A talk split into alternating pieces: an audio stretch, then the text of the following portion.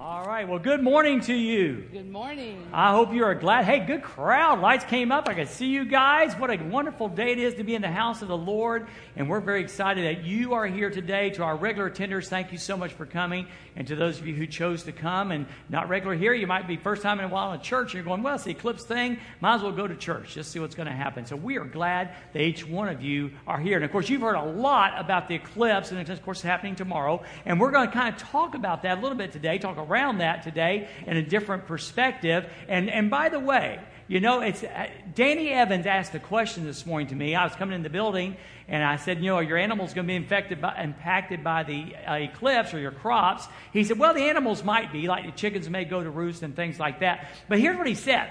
He said, you know, have you ever thought about this?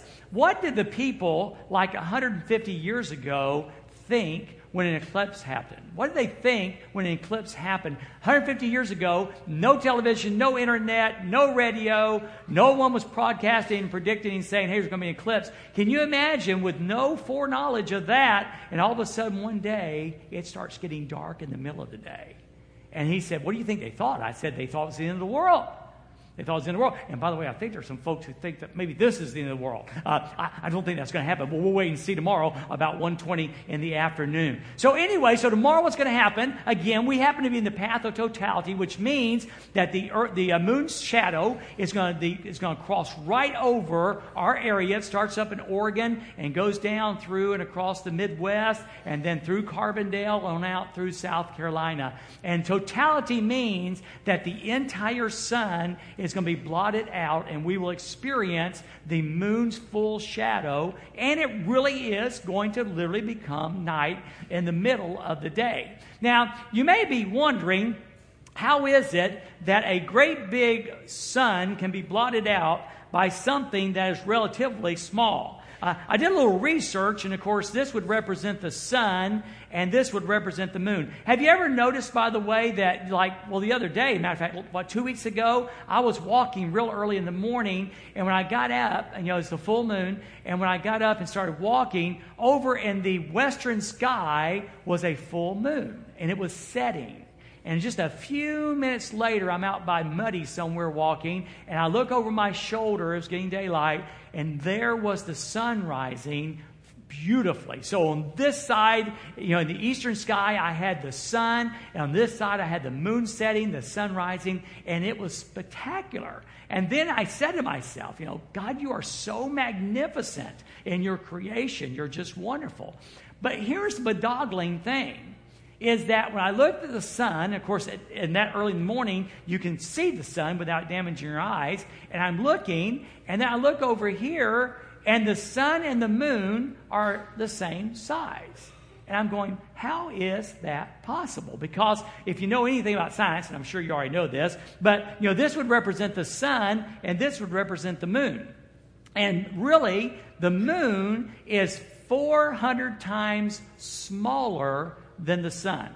So the sun, put the other way, is 400 times bigger than the moon. That's a lot. And so you might ask the question, then you say, well, how is it that something that is so small can blot out something that is so big? Well, it just so happens, by the way, that the sun is 400 times further away from the earth. And that changes the perspective. Now, I made a little video to kind of explain it to you and let you see um, how that all works out and how it plays a little role in our life. So go ahead and play that video. So tomorrow about 1.20 in the afternoon, something incredible is going to happen. happen. Something that is very small, the moon, is going to totally blot out something that is much, much larger, and that is the sun. So you've got to ask the question, how is that possible? How is that going to happen? And it's all just a matter of perspective. Now, let's let the red soccer ball up there represent the sun. Then we're going to take the smaller baseball and bring it in in perspective to the sun. So here we have a much larger object and, of course, the baseball being much smaller. Now, look what happens when I change the perspective by bringing the baseball closer to me. So watch now. Here we go. We bring it closer to us and closer and closer and closer. And all of a sudden, the baseball totally blocks out the soccer ball. Watch, we're to go back the other way, and we see the soccer ball again, seems much larger. Bring it towards us again. It blocks out the soccer ball coming back, and then it looks small again. And that's exactly what's going to happen tomorrow. If this represents the moon, it's going to slide over in front of the, of the sun, and because of perspective, it's going to totally blot out uh, the sun. Now, all that is because of perspective. You see, the moon is much closer to us than the sun because it's closer, it seems larger. And that is how something that is smaller can blot out something that is much larger. And that's exactly right. And that's exactly what's going to happen tomorrow. The moon, being 400 times closer to us than the sun, has the ability to totally blot out something that's much brighter. Now, that's a, that's a phenomenon. I mean, hey, did you know? I was watching earlier this morning, I was watching Weather Channel, and there was uh, the guy from the Weather Channel, Jim Cantore, and the Wolf guy. I can't remember his name. Wolf Reynolds. And they're in Carbondale, like broadcasting from Saluki Stadium. I'm going, how cool is that? Because again, you know, Carbondale is one of the epicenters of totality in the whole country. And here's the Weather Channel right here within 40 miles of our church. How cool is that? So that's a phenomenal thing, and that's great and that's wonderful. But what I want to talk about today is something really, really much more important than that, yet it deals with perspective. So the bottom line is this How can something that is seemingly small in our lives totally blot out a big, big God. I mean, most of us here today that know anything about God would say, yeah, God's really big. Well, how is it then that some things that come in our lives, it might be, you know, a possession, it could be circumstances, it could be anything, uh, could be people, you know, how is it that something that is relatively small can totally blot out a big, big God in our lives. And again, just like the baseball, when it was further away from us, we had the right perspective. The soccer ball looked larger and the baseball looked smaller. But when that ball came toward us, of course, the baseball looked larger. So it is with things, so it is with circumstances, so it is with things in our lives that the closer we allow other things to come between us and God, the bigger those things seem, and they can totally blot out an incredible God. And that's what we want to talk about today. We want to talk about a young man um, who, and again, it's a familiar story in the Bible, Mark chapter 10. It's a, it's a familiar story, but a young man who comes to Jesus and wanting to know how he can get eternal life. He wanted to know how he could enter the kingdom. And it has a really interesting twist. I'll go ahead and tell you at the end of the story, it doesn't end like you think it would end. But also, this a lot of us have already made that decision. Hey, I'm a Christian, I'm a Christ follower. How does this apply to me? Well, without twisting the scripture, and we don't want to do that, of course, but also, did you know the same things that can blot out God in the lives of a lost person, keep them from seeing God, keep them from entering the kingdom of God? Did you know those same things then can keep us from enjoying the kingdom of God? You know, the old catechism from way back when before us, you know, said this the, the principal aim of man is to know God and to enjoy Him forever. To know God and to enjoy Him forever. So, why is it so many Christians go through life, and can we be candid? They're not very joyful. They're not very joyful. And it just might be that just the same things, the same things that will keep a person from not seeing God to enter the kingdom of heaven may be blotting our joy out. It's blocking God, and we're not enjoying the kingdom. So let's jump in to Mark chapter 10, verse number 17, and let's follow this man. So hang on with the part about enjoyment. We're going to get there in a little bit, but it starts out with this young man running up to Jesus. And it's Mark chapter 10, verse number 17. So as he, Jesus, was setting out on a journey, a man ran up. Now, this is again, if you're a Bible person, I know you get this already, but in case you're here, or maybe listen on the radio, and you don't know the story, this man that comes to Jesus, there are three things that the Bible tells us about in the different translations. One, he was young. Two, he was a ruler of the synagogue. In other words, he was a very religious person. But three, he was rich. He was wealthy. So he was young, Okay? He was a ruler and he was rich. And that set him up pretty good in that atmosphere and that culture. He would have been looked up to and he would have been respected. And of course, that really sets up because men in general didn't run anywhere. That was very undignified. But to see a, a wealthy, ruler, rich person running anywhere was very unusual. Well, this guy runs up to Jesus and he kneels down before him and he asks him a question. It's a really good question. Now, in this translation, which I think is the Holman Christian Standard Bible, it's 10 English words. But in this 10 English words, there are three things that are really important. Look what it says. It says in, in verse number 17, continuing, Good teacher, that's the first thing. Good teacher, what must I do? That's the second thing. To inherit eternal life, that's the third thing. Three different things. You know, good teacher, what must I do to inherit eternal life? You see, we're not sure about something, and that is why did this guy call Jesus good? Now, you need to understand in that culture, I mean, we use good like everywhere. We throw good around. Good pizza, good food, good, good performance, good car. We use the word good very freely around here. But in that culture, good was reserved only for God. Nothing was good besides God. So you didn't walk up and say, That was a good meal, honey, because that word was reserved for God. So when the guy runs up to Jesus and says, Good teacher, you got to try to figure out was he A, just flattering Jesus, or B, was he actually saying, You're somebody different than all the rest? Was he trying to ascribe in the best way he could uh, an attribute to Jesus that you are God, which would have been a right right perspective, okay? We're just not sure why he said good teacher, but he did. And then he says, What must I do? And boy, is that the question of, of the century. What must I do? It's a general assumption among people that we have to do something to go to heaven. And by the way, I don't mean do something like receive Jesus. We're a performance driven world. And we figure out that, that if we're going to please God, we've got to do something. We've got to, we've got to perform. We, we have to do good works. We have to give. We have to go to church. We have to clean up our act. We have to quit this and start that. We're a do, do, do oriented world. If God's going to accept us, then there's something we have to do. And certainly the Jewish culture was that way.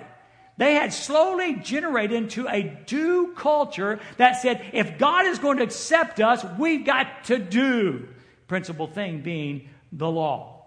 So, what must I do? And then we got this, and to inherit eternal life. So here's a guy, remember, who had it all together. He was young and he was a ruler and he was rich. He had it all together, but he knew something was missing. I ask you today your, your life is pretty good. You're, you're 35 or 40 years old. You've already exceeded your mother's expectations. Okay? If you married somebody's daughter, your father in law is finally saying, well, maybe it wasn't such a bad choice after all. Okay? So, so already it's kind of coming together, but the, in your inkling, you know, you've got the car, you've got the house, you've got the job, you've got the title, you've got the degree. But there seems to be something missing.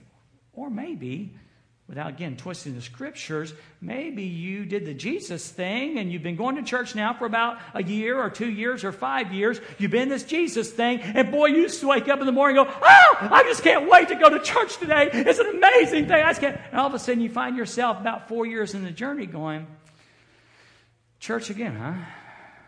Gosh, it's amazing how fast those Sundays roll around. We preachers think that every once in a while, too. Don't, don't worry about that. So maybe there's something there, and, and you're kind of wondering, you know, what's going on? Where's the joy that used to be there? What's happened? Well, Jesus asked him a question Why do you call me good? And Jesus asked him, No one is good but one, and that's God. You know, sometimes I get thoughts, and I don't know where this one came from, but boy, I said, Oh my goodness. You know, it's kind of like Jesus is talking about wacky worship. Wacky worship. You know, I think he's addressing obviously the issue. You know, are, are, you, are you flattering me? Are you just here to try to get my attention? Are you here to flatter me? Are you genuinely ascribing a, an attribute to me um, that I am worthy of? Why do you call me good? There's only one, and that's, that's God. And I want to just take a moment and make sure you understand wacky worship. Because when we gather here or we gather under the steeple, when we do our God thing, Are we just trying to flatter Jesus? We like flattering him, or are we really trying to ascribe the adoration that he deserves? That's a good question. It's a good question. It's not enough to get in a room like this or a room over there, or whether you use a little white book, or whether you use the screen, or whether you have the drums or no drum. It's not just enough to go through those things. Your heart is what matters. And there can be wacky worship. Sometimes worship makes us feel good, and you know we ascribe this. Oh, Jesus, we flatter you, we flatter you. Listen, Jesus doesn't want to be flattered; he wants to be adored. Jesus does not want to be uh, wacky worshipped; he wants to be adored. So Jesus asked the guy the question. Says, "Hey, so why are you calling me good?" And then Jesus does something kind of strange, kind of weird. He he he answers a do question with a do answer. A do question with a do answer. Here's what he says in verse 19. Well, you know the commandments. Um, do not murder, do not commit adultery, do not steal, do not bear false witness, do not defraud, honor your father and your mother. And you're kind of going, wait a minute, Jesus, haven't you read what Paul said? Well, Paul hadn't written it yet, but the bottom line is, you know, all about grace and not about works. And Jesus, you've got it mixed up here. You're going to mess up Paul's theology. No, not at all. See, because, because we need to understand the purpose of the law. What is Jesus doing here? You got to remember, he's trying to help the guy to get this small thing out of his life so he can see the big thing. He's trying to clear the pathway so this man can see that he can have a relationship with a great big God. And so, to help us understand that, uh, I've got Romans chapter 5, verse number 20 on cue here. Listen to these words. And I'm going to use a translation that I don't ordinarily use. It's a good translation, uh, the New Living Translation, but it really lays it out there for we can grab it. So, Jesus gives this do answer, and to understand that do answer, we need to understand why God gave us the law. One reason he gave us the law was this. Listen, it just lays out there right there for us. God's law was given so that all people could see how sinful they were. One of the major purposes of the law is to show us our sin. Listen, listen, listen. You need to hear this. The law was never a pathway to God. The law was never a pathway to God. Religion is not a pathway to God. Getting baptized is not a pathway to God. Giving money is not a pathway to God. Being a good boy or a good girl is not a pathway to God. The law and keeping the law was never a pathway to God. Paul lays it out clearly in Romans chapter 5 verse 20. God's law was given so that all people could see how sinful they were. And then it gets amazing. And then it gets amazing. He goes on and says this. But as people sinned more and more, God's wonderful grace became more abundant. So as our sin was revealed, God's grace just got bigger and bigger and bigger. You know, I'm really convinced that the more we can come to terms with our sin, the more we appreciate God's grace. We just have this real tendency to tell God how good we think we are. When we, can, when we can come to terms with our sin and understand that as sin abounds, God's grace is greater and abounds even more. Now, keep in mind, this is exactly what Jesus is trying to get the guy to see. He goes on, verse number 21, Paul does, and goes on and says this So just as sin ruled over all people and brought them to death, that's where the young man is, the ruler is. You know, he's spiritually dead. All right, sin is abounding. He says, So God's wonderful grace rules instead, giving us a right standing with God, resulting in eternal life through Jesus Christ our Lord. So this is where the rich young ruler is. Okay, I need to keep the rules. What do I do? What do I do? What do I do? And Jesus wants them to get over here and say, You need to experience God's grace. And some of you are here today. If I could just appease God, if I could just make God happy. Some of you Christians are there. You're a Christ follower, yet you still got it ingrained in your brain. If I could just make God happy, if I could just appease God, you just need to live in a world of grace and understand that you don't have to appease God. Jesus Christ already did that. So, back in Mark chapter 10, The setup is there, okay? You keep these rules, all right? You know, you know what the law says for the purpose of showing him his sin. The desired response is, Oh, Jesus, I know now I could never keep these rules. If I'm going to have eternal life, I need something more. What is it? That's what Jesus wanted the young man to say. That's not what he got. What he got was, verse 20, he said to him, Jesus, Teacher, I have kept all these things from my youth. the exact opposite response. You know the rules. Instead of saying, I could never keep the rules, he goes, I've kept all of them. Sometimes we get that. You know, I'm telling you, I am certain there are Christians and they say and they pray, God, aren't you glad? God, aren't you glad that you saved me? Aren't you glad that I'm on your team? Aren't you glad you got my money? Aren't you glad you got my talents? Aren't you glad you got me? Well, God may be glad He got you, but it's not because of your money or your talents or your abilities. He's glad He got you because He loves you. He loves you. Well, Jesus decided that emergency surgery was necessary. You know, every once in a while, we got a phone call not too long ago. A young lady, her appendix ruptured, and it was an evening, and they had to do emergency surgery. We got a call um, Tuesday or Monday night um, from Ken Erickson. You know, hey, we're going to surgery right now. We got to fix your colon. We got to go surgery. Sometimes drastic action is necessary. And so Jesus sees if there's going to be hope for this man seeing the truth, you know, drastic action is going to be necessary. Now, I'll tell you this right now. Tomorrow, if you don't have any of those little glasses, don't look at the sun because it's going to damage your eyes. Okay? You know, it takes drastic measures to protect your eyes tomorrow.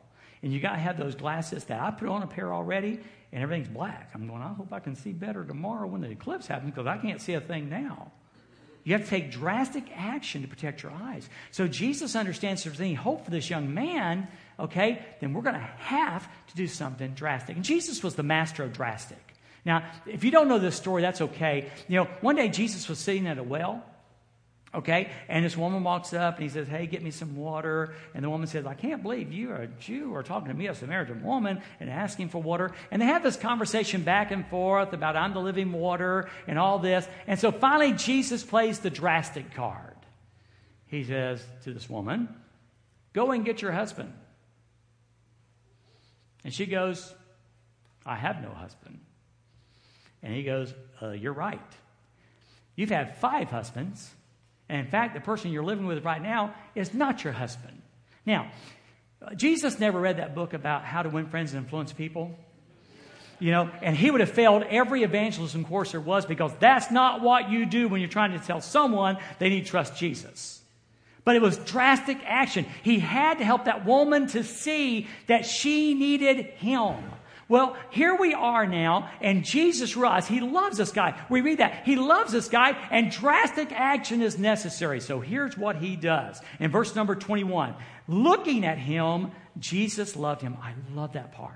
Mark is the only one to record this. Three other gospels had this thing, but Mark is the only one that throws this in. He loved him.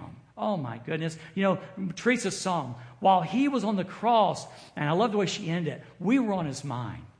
That whole cross thing, this, this whole thing was about God so loved the world that he gave his only begotten Son. This whole thing was about God's love. And more than anything, Jesus wants this person at this moment to get the obstacles out of the way, to clear up his perspective, and see his need for an awesome God and relationship with that awesome God. And so he takes drastic measures. He loves him and says to him, Okay, you lack one thing. There's something missing in your life. I want you to um, go, I want you to sell everything that you have, and I want you to give it to the poor. And then you're going to have treasure in heaven. Then come and follow me. Can I read that again? I, want, I really want you to get this. So, so Jesus says this person, You lack one thing. Go and sell all you have, give it to the poor, and you will have treasure in heaven. Then come and follow me. Now, you understand, for a guy who was young, he had his wealth attained early. He is a ruler, he's a religious man, a very religious man, and he's got a lot of stuff. He's got a lot of stuff. And so Jesus says, I want you to get rid of the stuff. Then the proceeds from that, I want you to give that away. And then I want you to come and follow me.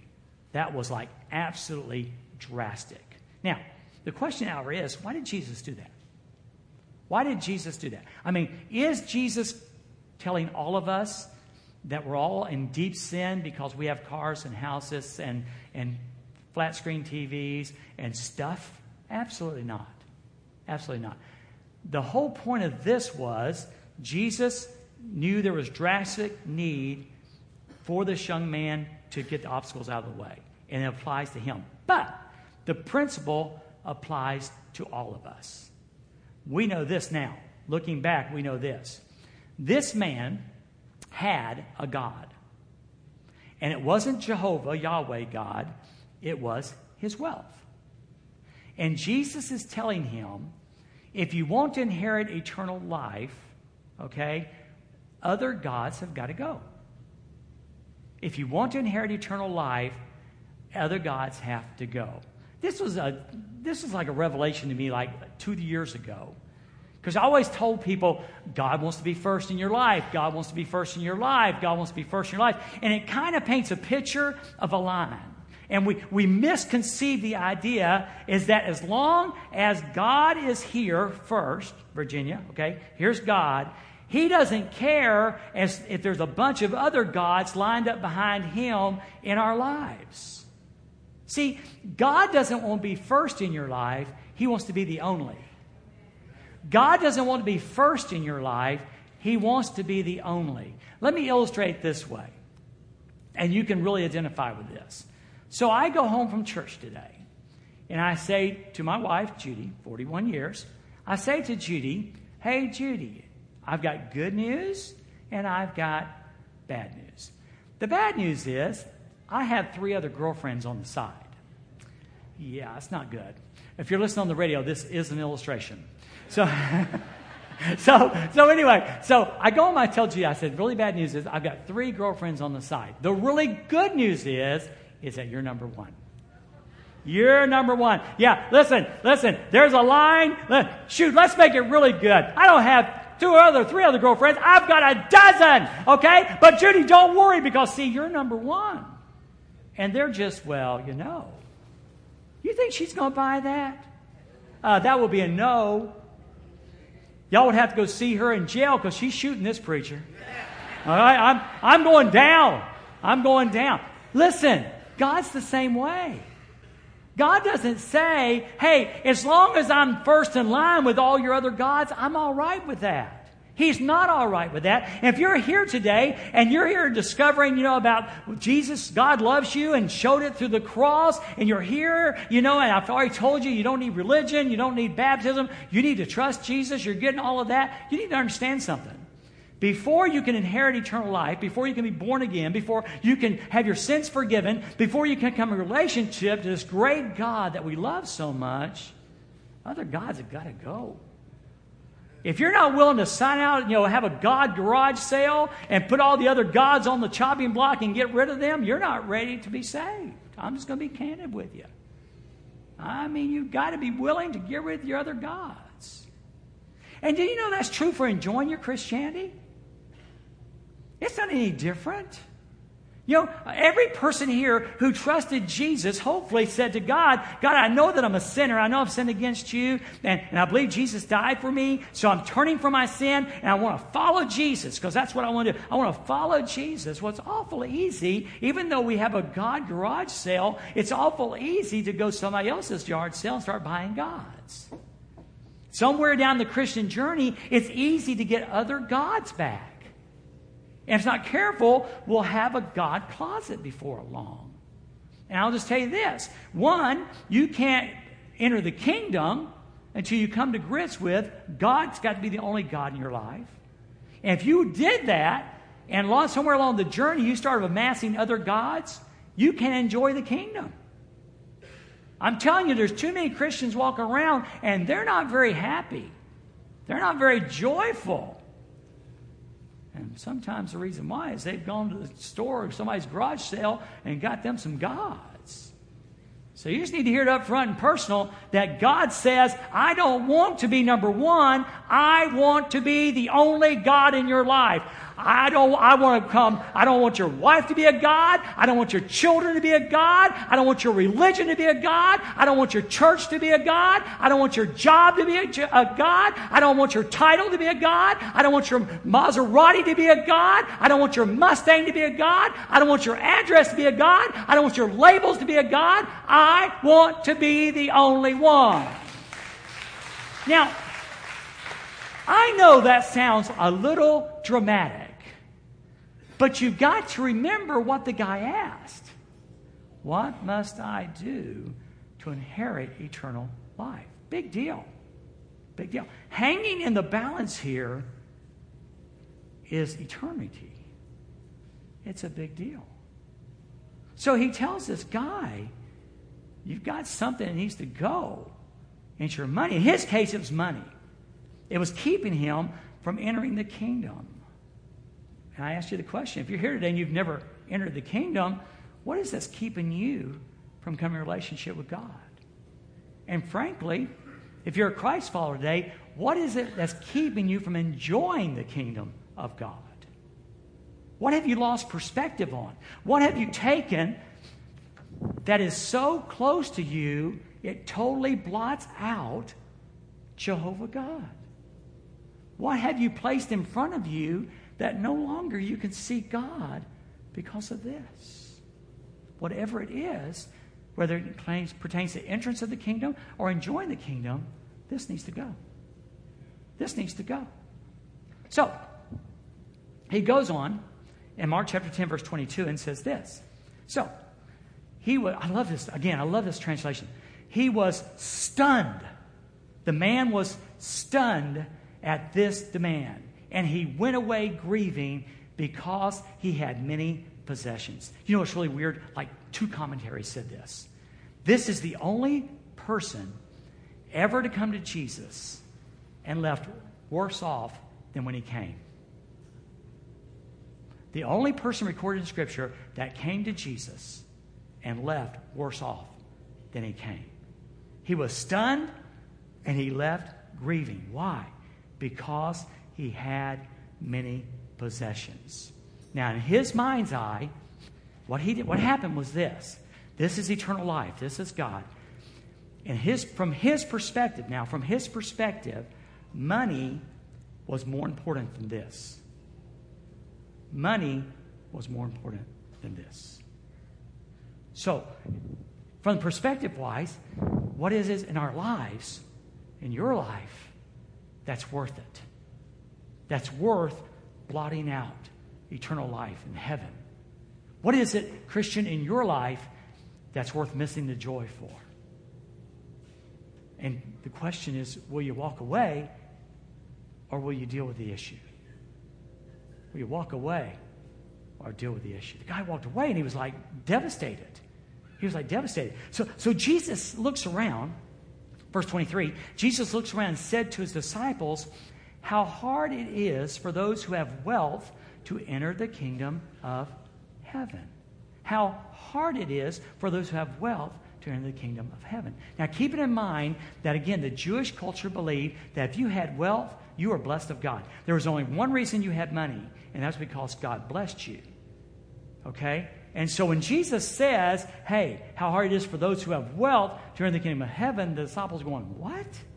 That makes no sense whatsoever. So, again, the question what is it in your life that will keep you from entering the kingdom of heaven? What is it that, that God would say that has to go in order for you to enter the kingdom? And are you willing to give that up? Christian, what is in your life that's keeping you from enjoying the kingdom of God? And are you willing to let that go? Well, again, in Song of Solomon, I love this verse. In the Song of Solomon 2.15, you know, it's the only verse I can read in the Song of Solomon without blushing. If you haven't read the Song of Solomon, you need to. I'm not going to preach from it, but you can read it. Song of Solomon 2.15. It's a great love story. Catch us the foxes, the little foxes that spoil the vines, for our vines have tender grapes. Now, here's the deal. Christians, hear me. Hear me. Christians, hear me. You know, the Song of Solomon is saying that there's a vineyard. And on that vineyard are tender, ripe grapes. And the little foxes would come in and they would get under the vine and eat the grapes. Okay? And the answer was, the, the solution was, catch us the foxes, the little foxes that spoil the vines.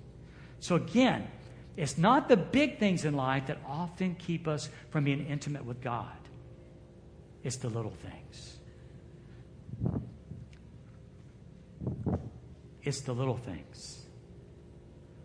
So, Solomon wrote in Proverbs 4:23, "Guard your heart above all else, because out of it come the issues of life." The small things that we let creep in between us and God, obscure God, obscure him where we can't see him. Guard your heart above all else because out of it come the issues of life. And then Jesus later said in the book of Matthew, Jesus said this that our heart is a treasure chaser. He says, For where your treasure is, there your heart will be also. There's a national, a natural tendency for our heart to follow our treasure. This is the treasure, and our heart will follow it. Our heart is a treasure chaser. And when our heart starts chasing other things, we totally use, lose focus on God. And the answer always is we've got to get our perspective back. Whatever is blocking has to be removed. Fortunately, tomorrow at 1:20, that's going to last about a, minute and 20, 40 seconds, somewhere in there. Uh, the time of total, totality will be about a minute and 40 seconds, and then the, the moon will start moving off of the sun, and the sun's going to return. The answer to darkness is return of light. In our case, the answer to the darkness is return of the light, and the way we return to light is is we get rid of the object that's come between us and God. Does that make sense? Does that make sense? So finally, and we're done with this, in Mark chapter 10, verse 24 and 25. So the disciples were astonished at his words. So Jesus is two for two. He told the young, rich young ruler, you know, this stuff's got to go, and he was like blown out of the water. And now when Jesus says that it's so hard for a rich person to enter the kingdom because he wants to worship money, okay, not there's anything wrong with wealth. Wealth is a tool, okay? But it's so hard to not worship it. You know, the, the disciples were like blown away. They were astonished at his words. So Jesus said to them again, Children, how hard it is, listen, I want you to get this, how hard it is to enter the kingdom of heaven. Now, y'all know what an oxymoron is? An oxymoron is two terms that seem to be opposites that complement one another okay, seem to be opposites. The one I want to use today is this it's simply hard. Simply hard. To enter the kingdom is simply hard. It's simple because all that's required is trusting in the man on the cross and turning from our sin. There's no performance standard. There's no, if you can go to church 52 weeks in a row, you're in. Okay? Trust what the man on the cross did turn from our sins, and follow Him. But it's hard in that He'll have no other gods before us. Jesus said, if you're going to follow after me, you've got to deny yourself, take up your cross, and follow me. It's simply hard. Now listen. Enjoying your salvation is the same way. It's simply hard. Simply hard. It's simple in the sense to enjoy your salvation, keep the other gods out. Keep the other gods out. It's hard because those gods are so attractive. Those gods are so attractive. So it's hard in that sense, but it's really simple. So it's hard. He says in general terms how hard it is to enter the kingdom of God. And then he says these words It is easier for a camel to go through the eye of a needle than for a rich man to enter the kingdom of God.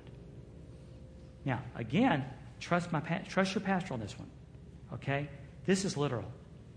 Some commentaries say, well, there was this gate in Jerusalem. It was called the camel gate, and Jesus is saying it was low, and the camel had to get on his knees and crawl through on his knees. There is no indication of that in Scripture. Jesus is saying it would be easier to cram a full grown camel through the eye of a needle than for a rich man to go to heaven. And the key there is not that riches are bad, but that riches hang on to us. You could really say it this way again, without twisting Scripture, we could say this. It's so hard for a rich man, for a proud, man, for a covetous man, for a lying man to get in heaven unless that is covered by the blood. There's no way. There's no way. Outside of God's grace, you can't get to heaven. You can't cram an, a camel through the eye of a needle and you can't make it to heaven without God's grace. And you know what? You can enjoy your salvation without God's grace. It's so stinking easy to get back in that performance mode. I've got to, I got to peace God. I got to peace God. I got to keep the rules, keep the rules, keep the rules. Because if I don't keep the rules, God won't like me anymore. You can't be my BFF. Can't be my BFF, God. God says I, you, won't, you can't be my BFF. Enjoy grace. Grace saved you, and grace is the pathway to your joy. And a big step to that is this perspective. If you're here today and you've never trusted Christ as your Savior, I'm, I'm trying not to use religious terms but the bottom line is, if you're here today and you're separated from God, and you're separated because you know, like everyone, the Bible says everybody has sinned. All have sinned and come short of the glory of God. There's none righteous, no, not one. In God's eyes, we all miss the mark. And that's you. That's you today. It's all of us. It was all of us. If you're there, God says, okay, here's the deal. If you'll believe in what my son Jesus Christ did, I will forgive your sins. I will give you eternal life Turn from your sins and follow Jesus. That's simple. We, we don't like that because it's so simple. But it's the simple truth. It's the simple truth. So if you're here today and that's never happened in your life, Brother Brent's going to be standing out front in just a minute. And uh, we would love to tell you about this. And you don't want to miss one. You know, everybody keeps saying, oh, you don't want to miss the eclipse. You don't want to miss the eclipse. You don't want to miss the eclipse. You don't want to miss Jesus. If you miss the eclipse tomorrow, if it's cloudy, wait seven years and you can do it again. It's kind of weird it happens that close together, but, but, but yeah, it's going to. Don't miss Jesus today. Don't, don't, don't let your confusion over religion and the failures of people that you know who say they're Christians, and you say, well, they say they're Christians and they mess up all the time. They sin all the time. They tell me how bad I am, but they mess up. Don't let that keep you from Jesus today. And my brothers and sisters, you know, God called us to joy. The joy of the Lord is our strength. And over in Psalm 51, I've been using these verses on my walk this morning. I, I feel a sermon series coming on on joy. And you know, David said, Restore unto me the joy of your salvation. God has called us to be joyful. Amen? And joy is not controlled by outside circumstances, but rather what's happening on the inside. And God called us to joy. And if you're not experiencing joy as a believer in Jesus Christ, something's come between you and God. You need to find out what it is and have a God garage sale and get rid of it. And get rid of it. You may want to come to the altar and pray about that day. You may want to make your altar right there and pray about it. But make sure that you have the right perspective because it changes everything. Let's pray.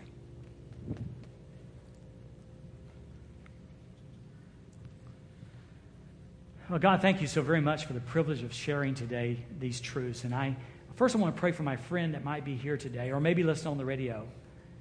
And um, they've never come to terms with the fact that they have sinned against you.